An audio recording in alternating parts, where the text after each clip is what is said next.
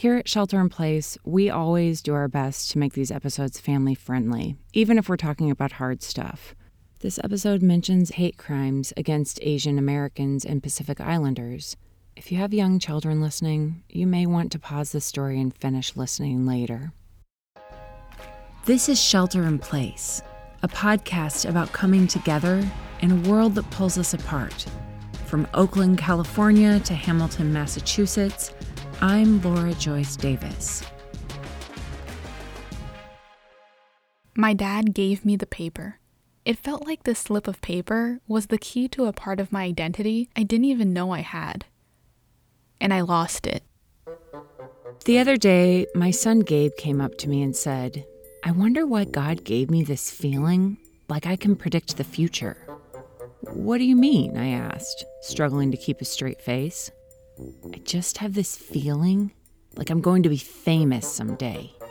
Gabe is not the sort of kid who enjoys being in the limelight, which made his divine prediction all the more surprising. But there was also something familiar in his words. When I was his age, I'd felt the same way. It wasn't so much a fixation on fame as it was a conviction that there was more to me than what others could see, more than what even I could see. That if only I could follow that sense of possibility, a whole other life would open up to me. It was a longing I couldn't yet name that I would learn to shush and ignore in pursuit of more grown up ideals like security and responsibility. But every now and then, that feeling would come back, that part of me that still believed in possibility. We've been calling this season of Shelter in Place Pandemic Odyssey because the backdrop to these episodes has been a long and winding voyage into the unknown. We didn't know it when COVID 19 shut our world down in March of 2020, but this pandemic would revive that forgotten longing, daring us to chase it. In that pursuit, we've lost jobs and found them, traveled from one coast to the other, and rewritten life along the way. It's not fame that lures us, but that old dream of a life that's bigger than the one we're in. Today, I'm talking with someone who knows that longing well, because from early on, it took a very specific shape. My name is Melissa Lent. I'm a journalist, a native New Yorker, and an apprentice for Shelter in Place. I'm also half Chinese from my dad's side and half Dominican from my mom's side. I was an adult before I understood that my dream of a bigger life was just another way of understanding who I was and how I fit into the world. But for Melissa, that connection was obvious. Her longing was intrinsically tied to the mixture of cultures that made her. Melissa was born and raised in New York, but because she was surrounded by her mom's Dominican family and her Chinese dad grew up in Peru, she grew up speaking Spanish as much as English. Every Sunday, I'd wake up early to the merengue, salsa, and reggaeton my mom would put on as soon as she started cleaning. I'd come out into the hallway and she'd grab my hand and spin me around. When my mom is on the phone in her bedroom, I can hear her from the other side of the apartment, even with the doors closed. When the TV was on in my grandma's house, it was El Gordo y la Flaca or La Rosa de Guadalupe. If you got to a party on time, you were way too early. When we speak about the future, we always say, si Dios quiere, if God wills it. Melissa's Dominican culture was the dominant force in her upbringing. It was everywhere. But now, looking back, she can see that there were also more subtle pieces of culture at play. When anyone came into our apartment, they would take their shoes off and leave them on the stairs. If I got a 96 on my test, my dad would ask me what happened to the four other points. There was a cabinet in our kitchen so full of plastic bags, stuffed with other plastic bags, you could barely close it. I had to learn how to talk about my achievements in interviews because I wasn't used to showcasing them. My dad's the cook of the family, so my childhood was full of lo mein, fried rice, and soy sauce chicken. We'd put all the dishes in the middle of the table and serve ourselves family style. We weren't speaking Cantonese around the house, and my dad rarely spoke about our Chinese ancestry, but I can see now that, in certain ways, our family was very Chinese. But because my mom is Dominican and my Chinese dad grew up in Peru, we also ate arroz con pollo, paella, ceviche, lomo saltado, arepas, pescado con coco. When we visited the Dominican Republic every few years, my relatives would call me a gringa. It was obvious to them that I wasn't 100% Dominican, but at least I felt Dominican. I didn't really feel Chinese. Melissa's dad didn't talk much about his Chinese heritage. She doesn't think he was trying to hide anything. He just didn't have a lot to pass on. He'd never been to the country of his ancestors.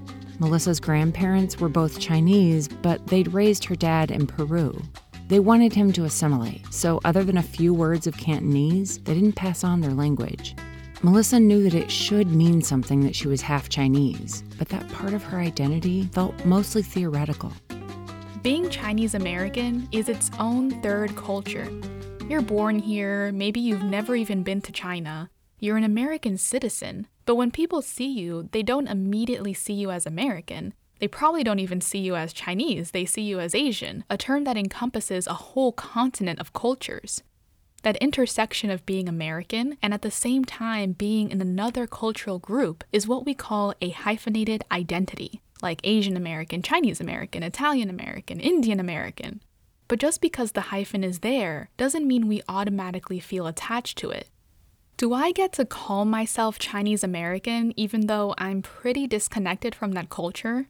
I didn't play an instrument, I didn't have to go to Chinese school on Saturdays, I'm not fluent in Mandarin or Cantonese. I'm generalizing here a little, but am I any less Chinese because I don't fit into that? Is there a master checklist somewhere like rice cooker, check, red envelopes on Lunar New Year, check, shoes off at the door, check, respect for elders, hot water at restaurants, giant extended family, check, check, check? Who decides what the Chinese American experience is? Is identity biological, or is it about how convincingly you can slip into that identity? And then to add to that, I'm not just Chinese American, but Chinese Dominican American. It's a whole lot of hyphens. For a long time, Melissa felt disconnected from that Chinese side of the hyphen. She realizes now that her dad probably felt that too. He couldn't pass on much of his Chinese identity because not much had been passed along to him. But what must have made that even more frustrating is that he didn't feel connected to his American identity either. I learned recently that my dad doesn't call himself American, even though he's been living in this country for longer than I have. He never asked his parents about their history. Maybe that was part of his Chinese culture not to ask. Maybe it's part of my American identity that I feel like I have to ask because I'm so afraid of losing what little ties I do have to that history. Melissa told me that it's a common practice in Asian American immigrant families to christen a child with a name that traces back to their ancestry. Often, the family will end up using an Americanized version of that name and only use the Asian name in the company of those who can pronounce it. Melissa's parents had always just called her Melissa. But when she was 19, she asked her dad if she'd ever had a Chinese name. He said that his mother, Melissa's grandmother, had given her one when she was born, but he didn't remember it now. I was surprised to learn that I had a Chinese name and disappointed that he didn't keep a record of something that felt so significant. But then a month later, when I came home from college for the weekend, out of the blue, my dad told me that he remembered my name. He didn't know how to write the Chinese characters, but my grandmother's pronunciation of my name had suddenly come back to him. He'd spoken the name to a friend who knew Chinese characters, and his friend had written the name on a slip of paper. My dad held out his hand and put a tiny scrap of paper in my palm. When I opened my hand, there it was, my Chinese name written on a strip of loose leaf ripped off the bottom of a page. It seemed like a miracle that this piece of my identity that I thought was lost was now found. I just sat there and stared, too excited to say anything. My dad looked at me, nodded, and walked out the room like his job was done. And then, a few weeks later, I went to look for the paper, and it was gone. I searched every inch of my dorm, my room at home, every place I could remember being, even places I knew I wouldn't find it. Maybe I'd stuck it in my pocket, or put it in a notebook or folder where I assumed it would be safe. Maybe it flew out when I'd pulled out my Metro card. Maybe someone else found it and threw it out, thinking that it didn't look like anything special. I tried to write down the bits I remembered, but I could only recall about half of the characters. I asked my dad if he could ask his friend about the name again. He said that his friend was away on a trip to Taiwan, and that was just sort of the end of the discussion. I wasn't sure if my dad was uncomfortable pursuing it further or just wasn't interested, but it felt like I just had to leave it. All I knew is that for one brief moment, I had a window into my Chinese history, and when I lost that slip of paper, it slammed shut. Maybe because I felt disconnected from my Chinese heritage, I felt shy about asking anyone for help. I had a few Chinese acquaintances, but they weren't close friends.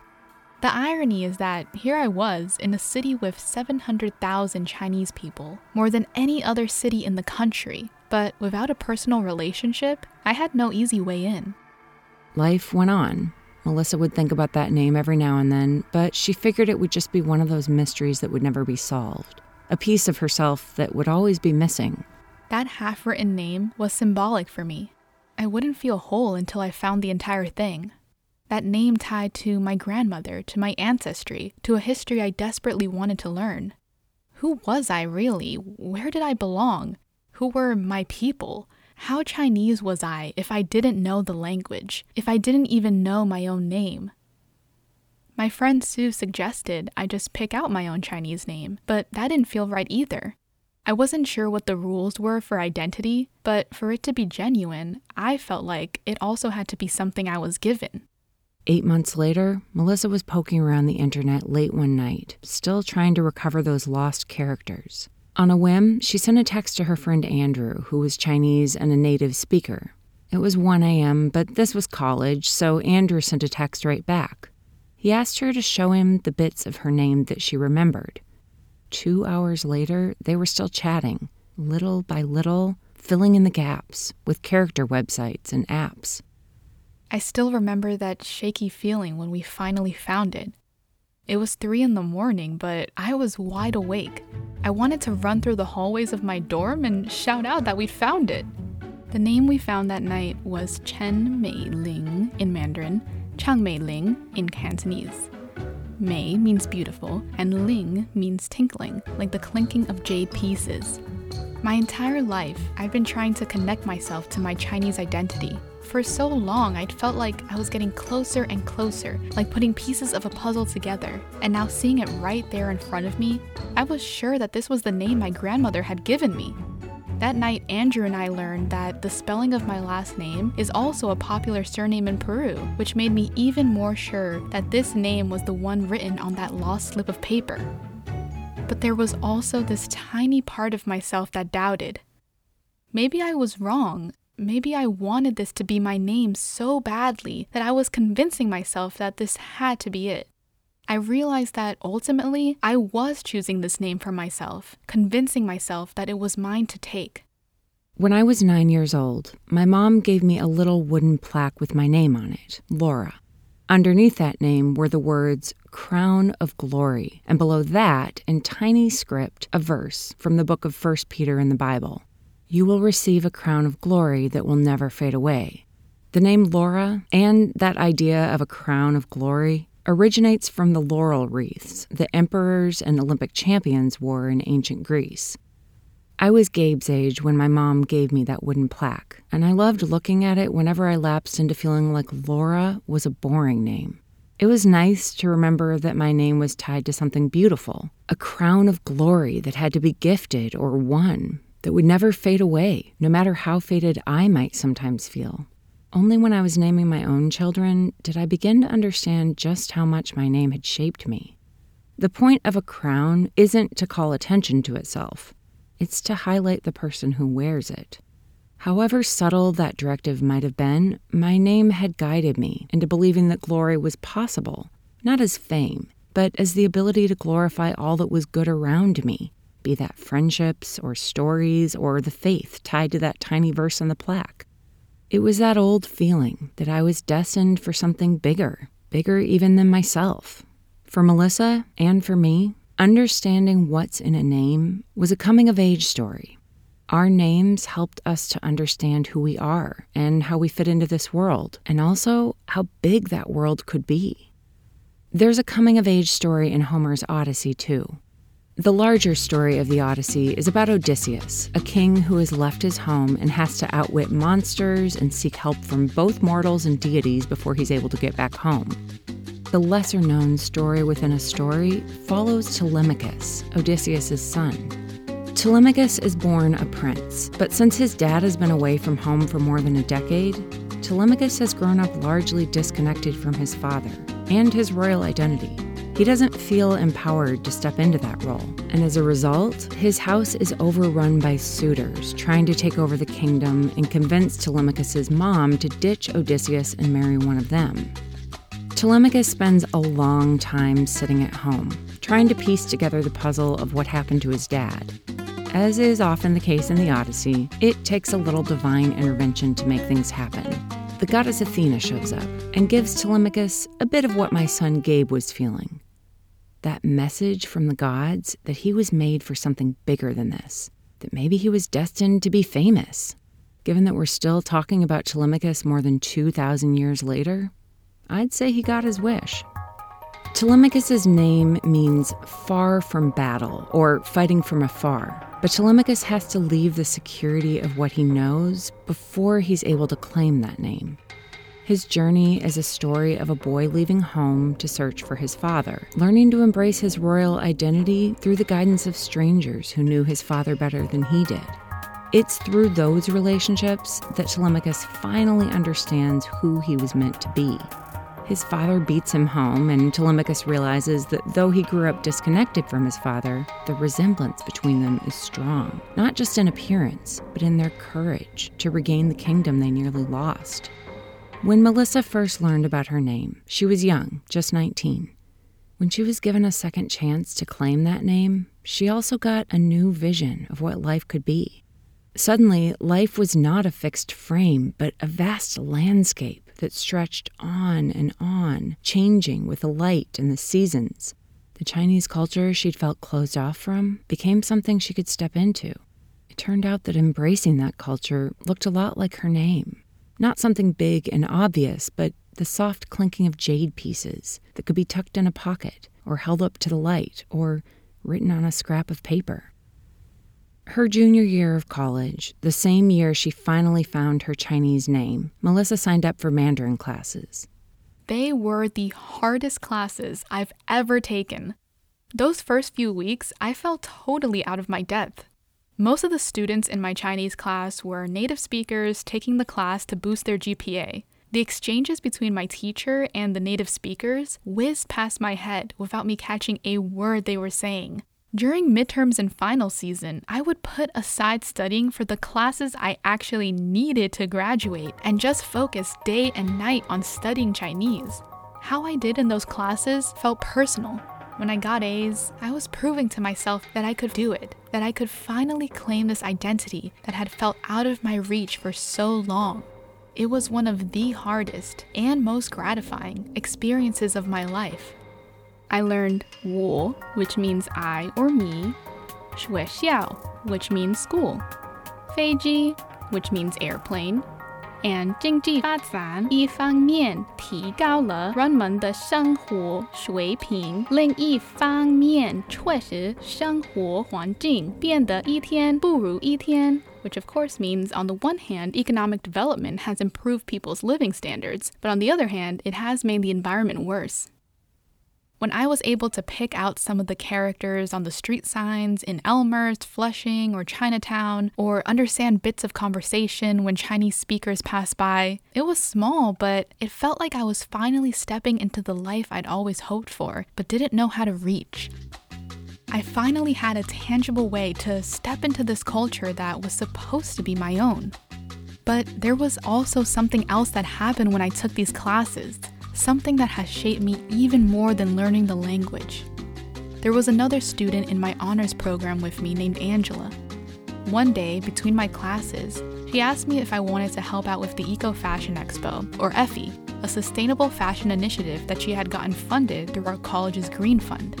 Angela was a native Mandarin speaker, and so were most of the people she worked with at EFFIE. They'd help each other out with Chinese homework, argue over the best Chinese takeout, and effortlessly switch back and forth between English and Mandarin, sometimes in the same sentence.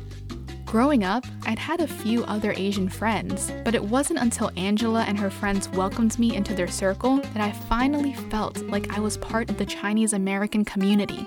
Those relationships made me feel safe to learn and grow. It was humbling to realize how much I had to learn, but it was also so exciting. I wasn't just learning a language, I was learning to embrace my culture, and it was incredible. I never understood the magic of learning another language until I got a Fulbright scholarship that allowed Nate and me to spend a year in Manila.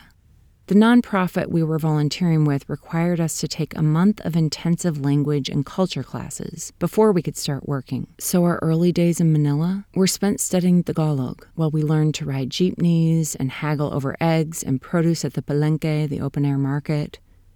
I'd taken Spanish, Italian, and French in high school and college. Tagalog was harder than all of those combined, and I loved it. Our teachers were native Tagalog speakers who were born and raised in the Philippines, so when they taught us grammar and vocabulary, they also taught us about the more subtle nuances of culture that only a native speaker would know. When our intensive was over, we didn't want to stop. A friend told us about a Tagalog tutor, and we started meeting with her every week. We learned Tagalog slang like naks naman and astig to make jokes in another language. We studied flashcards on the jeepney, quizzed each other while we were walking to work. It was clear that no matter how hard we worked, we would never be fluent. But we kept at it anyway, because even with our kindergarten level Tagalog, that connection through language made all the difference. We were volunteering with a nonprofit called Samaritana that helps sex trafficking survivors get back on their feet. It was a beautiful place, run by Filipinos and steeped in Filipino culture. Many of the women who came there didn't speak English, but when we stumbled throughout the Tagalog verb tenses and they teased us playfully, something wonderful happened. Those women became our friends. We became students of the life they had created, one they graciously invited us into. It would never be our culture, and no amount of fluency would make us Filipino but getting to experience that culture made our world bigger and more beautiful. Even out on the streets, our interactions changed. Shopkeepers and street vendors brightened when they heard their language spoken. In a country that prizes relationships and connection above individuality, we learned to prize those things too. We learned to never go anywhere without a kasama, a companion, and found that it was a better way to travel. We learned to listen first and only then decide if speaking was necessary. We learned that sometimes what was good for the group was more important than what was good for us. More than a decade later, those Filipino habits and ideas are still with me. The Tagalog phrases still bubble up without warning. My identity will never be hyphenated the way Melissa's is, but that year in Manila shaped me profoundly. In almost every area of my life, I can trace the decisions I've made back to my relationships with those women and the things I learned that year. What I experienced in the Philippines, what Melissa experienced in those college Mandarin classes, is what can happen when we see our cultural identity not as rigid and fixed, but expansive. Paradoxically, those experiences stepping into another culture made me feel more American because my American identity had shifted to include that experience. I felt more hopeful about that identity because it ceased to just be one thing. In our second episode of this season, titled The Hidden Ship, scarcity researchers Caroline Roux and Kelly Goldsmith talked about our tendency to subjective scarcity, when we have what we need, but we feel like we don't have enough. If we see our American culture as a finite resource that we're running out of, then we'll see anyone who tries to change it as a threat. But culture isn't something we run out of, it isn't scarce. I have sometimes struggled to say what it means to be an American. The freedoms I'm afforded are ones that I often take for granted because I've known them all my life. I know in theory that my ancestry traces back to England and Ireland, but even after visiting my English relatives a few times as a child, those connections feel theoretical. Even as I'm grateful for the freedoms passed down to me from those early settlers who drafted our Constitution, I'm also aware of the harm they did to the native populations whose land they stole, and how many other harms would come out of this nation. I am proud to be an American, and I lament that my country has not always acted in ways that I can be proud of. I'm proud that this country was founded as one that took in immigrants, and troubled that in 2018, the U.S. Citizenship and Immigration Services quietly removed from its mission statement the description of the United States as, quote, a nation of immigrants. It was a modification that reflected our nation's policy changes on immigration, changes that have made it next to impossible for asylum seekers to become citizens or even to find shelter and escape certain death in their home country. In his 1980 publication, American Identity and Americanization, historian Philip Gleason wrote To be or to become an American, a person did not have to be any particular national, linguistic, religious, or ethnic background. All he had to do was to commit to himself the political ideology centered on the abstract ideals of liberty, equality, and republicanism. He went on to say that the character of American nationality was one of being, quote, open to anyone who willed to become an American. As I read those words, I wonder are we still defined by our commitment to embrace shared ideals? Are we still open to anyone willing to become an American? Or is belonging here really about shared skin tone, culture, and language? As the main character in Charles Yu's novel, Interior Chinatown, says, who gets to be American? What does an American look like? We're trapped as guest stars, minor characters locked into a story that doesn't quite know what to do with us. After two centuries here, why are we still not American? Why do we keep falling out of the story? All my life, I felt this unspoken longing, this sense of a separation, that mix of Chinese culture, Dominican culture, American culture, immigrant culture, that hyphenated identity has been a big part of my identity as an American. The United States is my home. I love living here and I take great pride in being a New Yorker. But whenever someone asks me about how I identify, there's an assumption there that I'm not really American, or at least not the way white people are. So I say I'm half Dominican, half Chinese. It's like my identity isn't complete without explaining my roots. And I'm proud of those roots. I'm grateful for what those cultures have given me but I've never lived in either of those places. And as much as I love visiting the Dominican Republic, I don't feel like I belong there either. People there see me as American. So where is home? For many, the immigrant experience is the American experience. Unless our ancestors came over on a land bridge or were already here, we are all immigrants. That blend of cultures is what has made us who we are today. American culture is a hyphenated identity.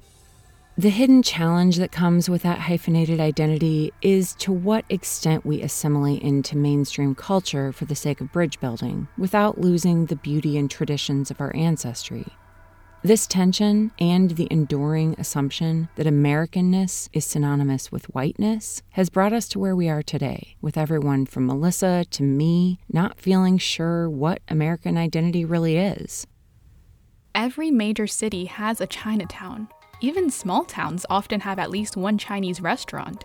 And yet, Chinese Americans and Asian Americans in general are still sometimes seen as not belonging, as perpetual foreigners.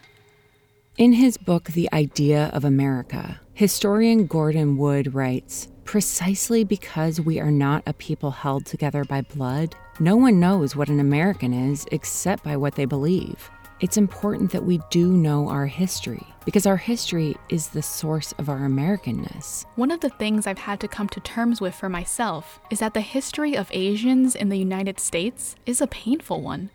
They haven't always felt safe or been protected under the law like other Americans. The first Chinese immigrants came to the United States in the early 1800s. Some of them helped build the Transcontinental Railroad but nearly a hundred years later, they still weren't welcome. One Los Angeles newspaper labeled Chinese people as, quote, barbarians taking jobs away from whites.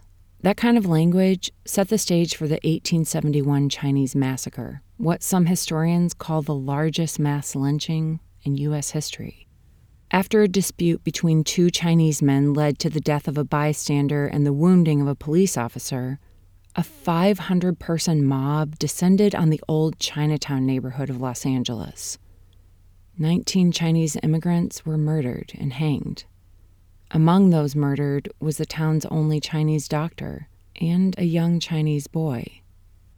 All but one of those murdered had nothing to do with the original dispute. 37 rioters were indicted, 15 tried, and 8 convicted of manslaughter. But a year later, the California Supreme Court reversed the convictions on the grounds that the original indictment had failed to establish that the Chinese doctor had been murdered. The U.S. government paid Imperial China an indemnity to settle the whole affair. A decade later, the Chinese Exclusion Act of 1882 stopped all immigration of Chinese laborers. During World War II, Japanese Americans were taken from their homes and put in detention camps, where they were surrounded by barbed wire and armed guards. In 1942, the Federal War Relocation Authority was established, whose stated mission was to, quote, take all people of Japanese descent into custody, surround them with troops, prevent them from buying land, and return them to their former homes at the close of the war. Unfortunately, racially motivated violence against Asian Americans didn't end with the war. In 1982, a white man and his stepson were at a Detroit strip club after the father had lost his job as a foreman at Chrysler. A 27 year old Chinese man named Vincent Chin was there too, celebrating his upcoming wedding. The two white men blamed Japanese manufacturers for the Chrysler job loss and beat Vincent Chin with a baseball bat because they believed that he was Japanese. He died from those injuries four days later. His killers were tried in March of 1983, but the judge ruled that the murder was just a barroom brawl and said that the men were guilty not of first degree murder, but manslaughter, the same conviction pronounced on the rioters from the 1871 Chinese massacre from a century earlier.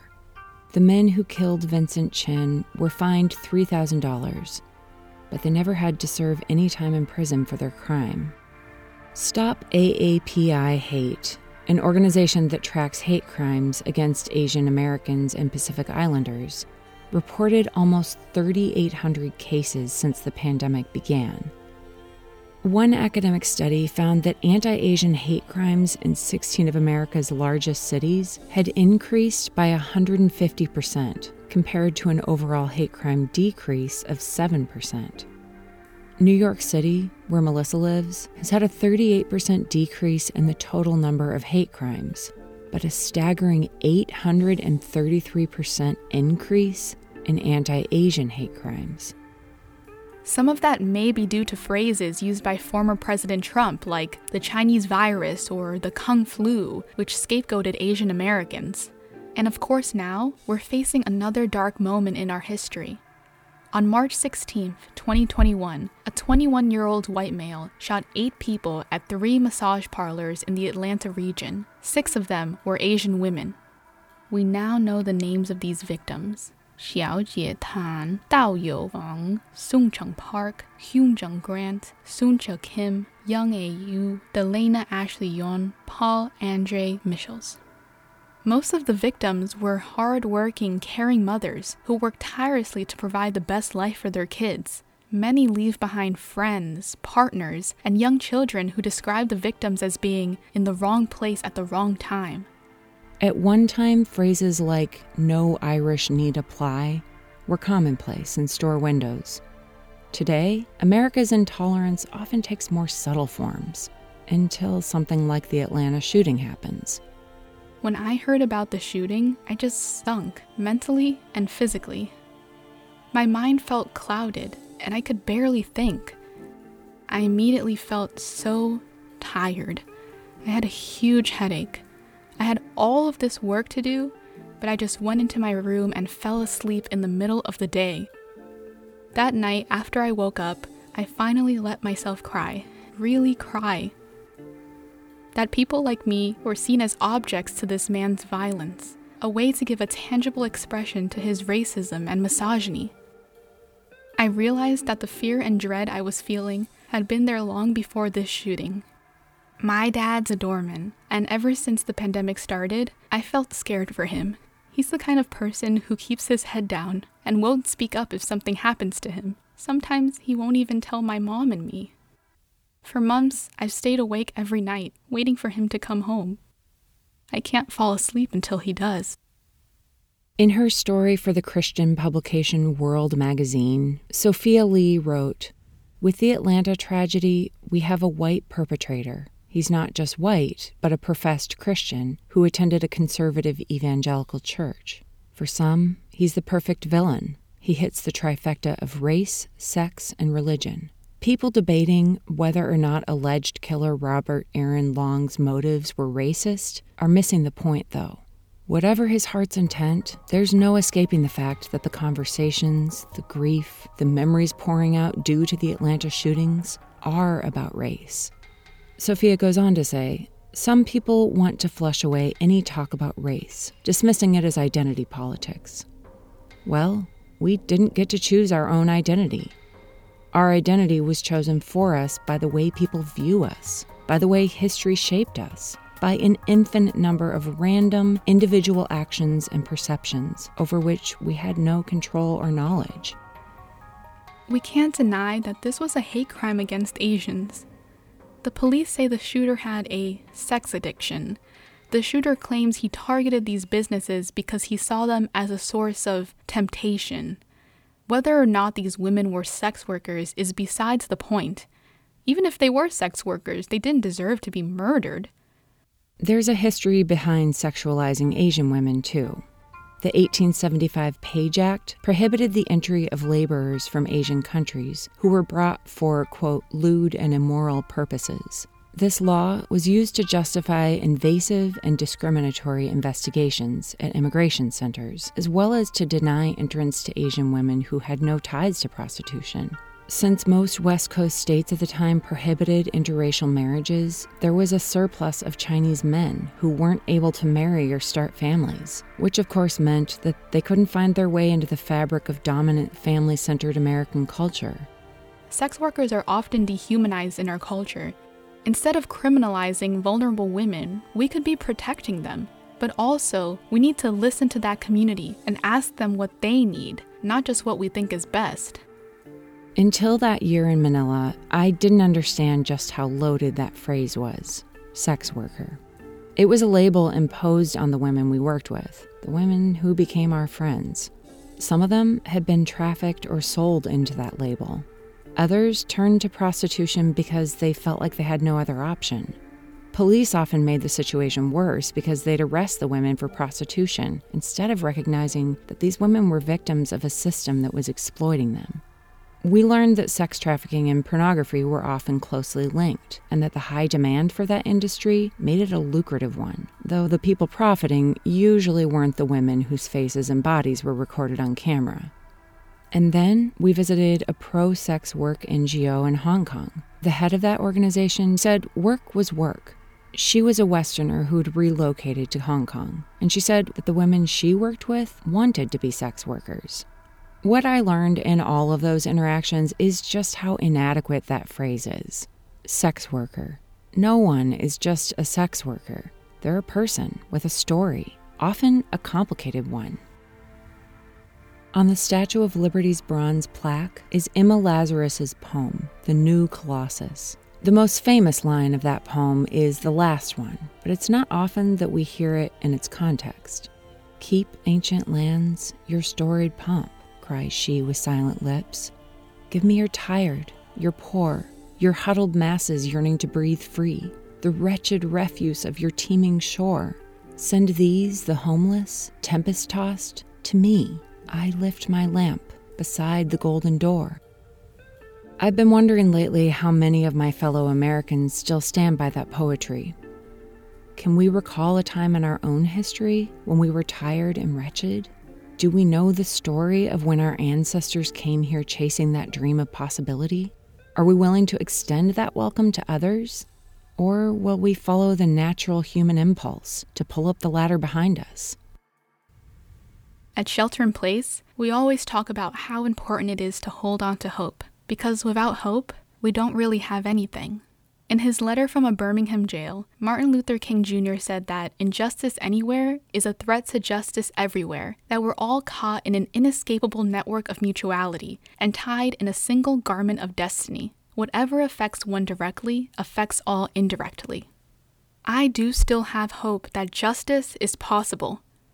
I know that hope won't solve racism, not for Asian, Latinx, Black, or Native peoples, or for me. One sentiment I heard often during the renewed Black Lives Matter protests is that our success is its own form of protest. Freedom, justice, and liberty for all hasn't always been extended to everyone in this country. It's something we're still working towards. But even if we haven't always lived up to those values, I still believe in them holding people accountable for their actions, putting people in power that represent our values, and putting forth legislation that will curb hatred and uphold people's rights can help us get closer to them. Because of my hyphenated identity, I've sometimes felt like an other, especially because I'm mixed race. I actually usually have to check other on surveys if there's no option to select more than one category. But now, I'm trying to approach it as an opportunity to feel more connected rather than less. I have so many beautiful communities that I can learn from, that I can be a part of. As much as I've grieved over the hate towards my community, I've also felt a lot of love from that community. The week of the Atlanta shootings, I was really struggling, and I reached out to our team at Shelter in Place.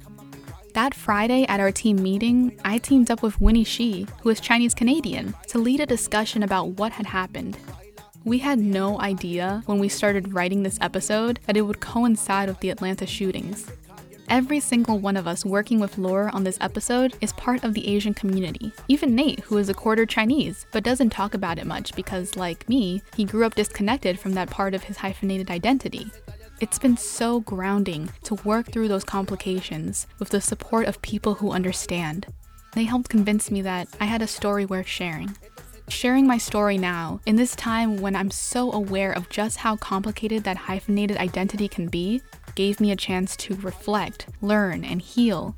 It meant so much to have my fellow Asian identifying apprentices grieve with me. But they weren't the only ones to reach out. I also heard from fellow apprentices who are not Asian, but who wanted me to know that they stand in solidarity with me, that they're ready and willing to put in the work to make things different. Their support means so much to me because this isn't an issue that only rests on the shoulders of marginalized people. We need deep friendships and support in all of our communities, not just the ones that come from our culture. I'm grateful to Melissa and Winnie for leading our team well through the grief of the past few weeks and also for leading us back to hope. They've reminded me that there is still a lot we can do.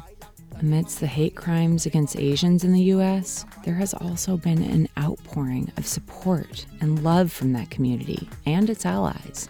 Oakland, California, the city I call home, has been featured in the news time and time again because of violence against Asians.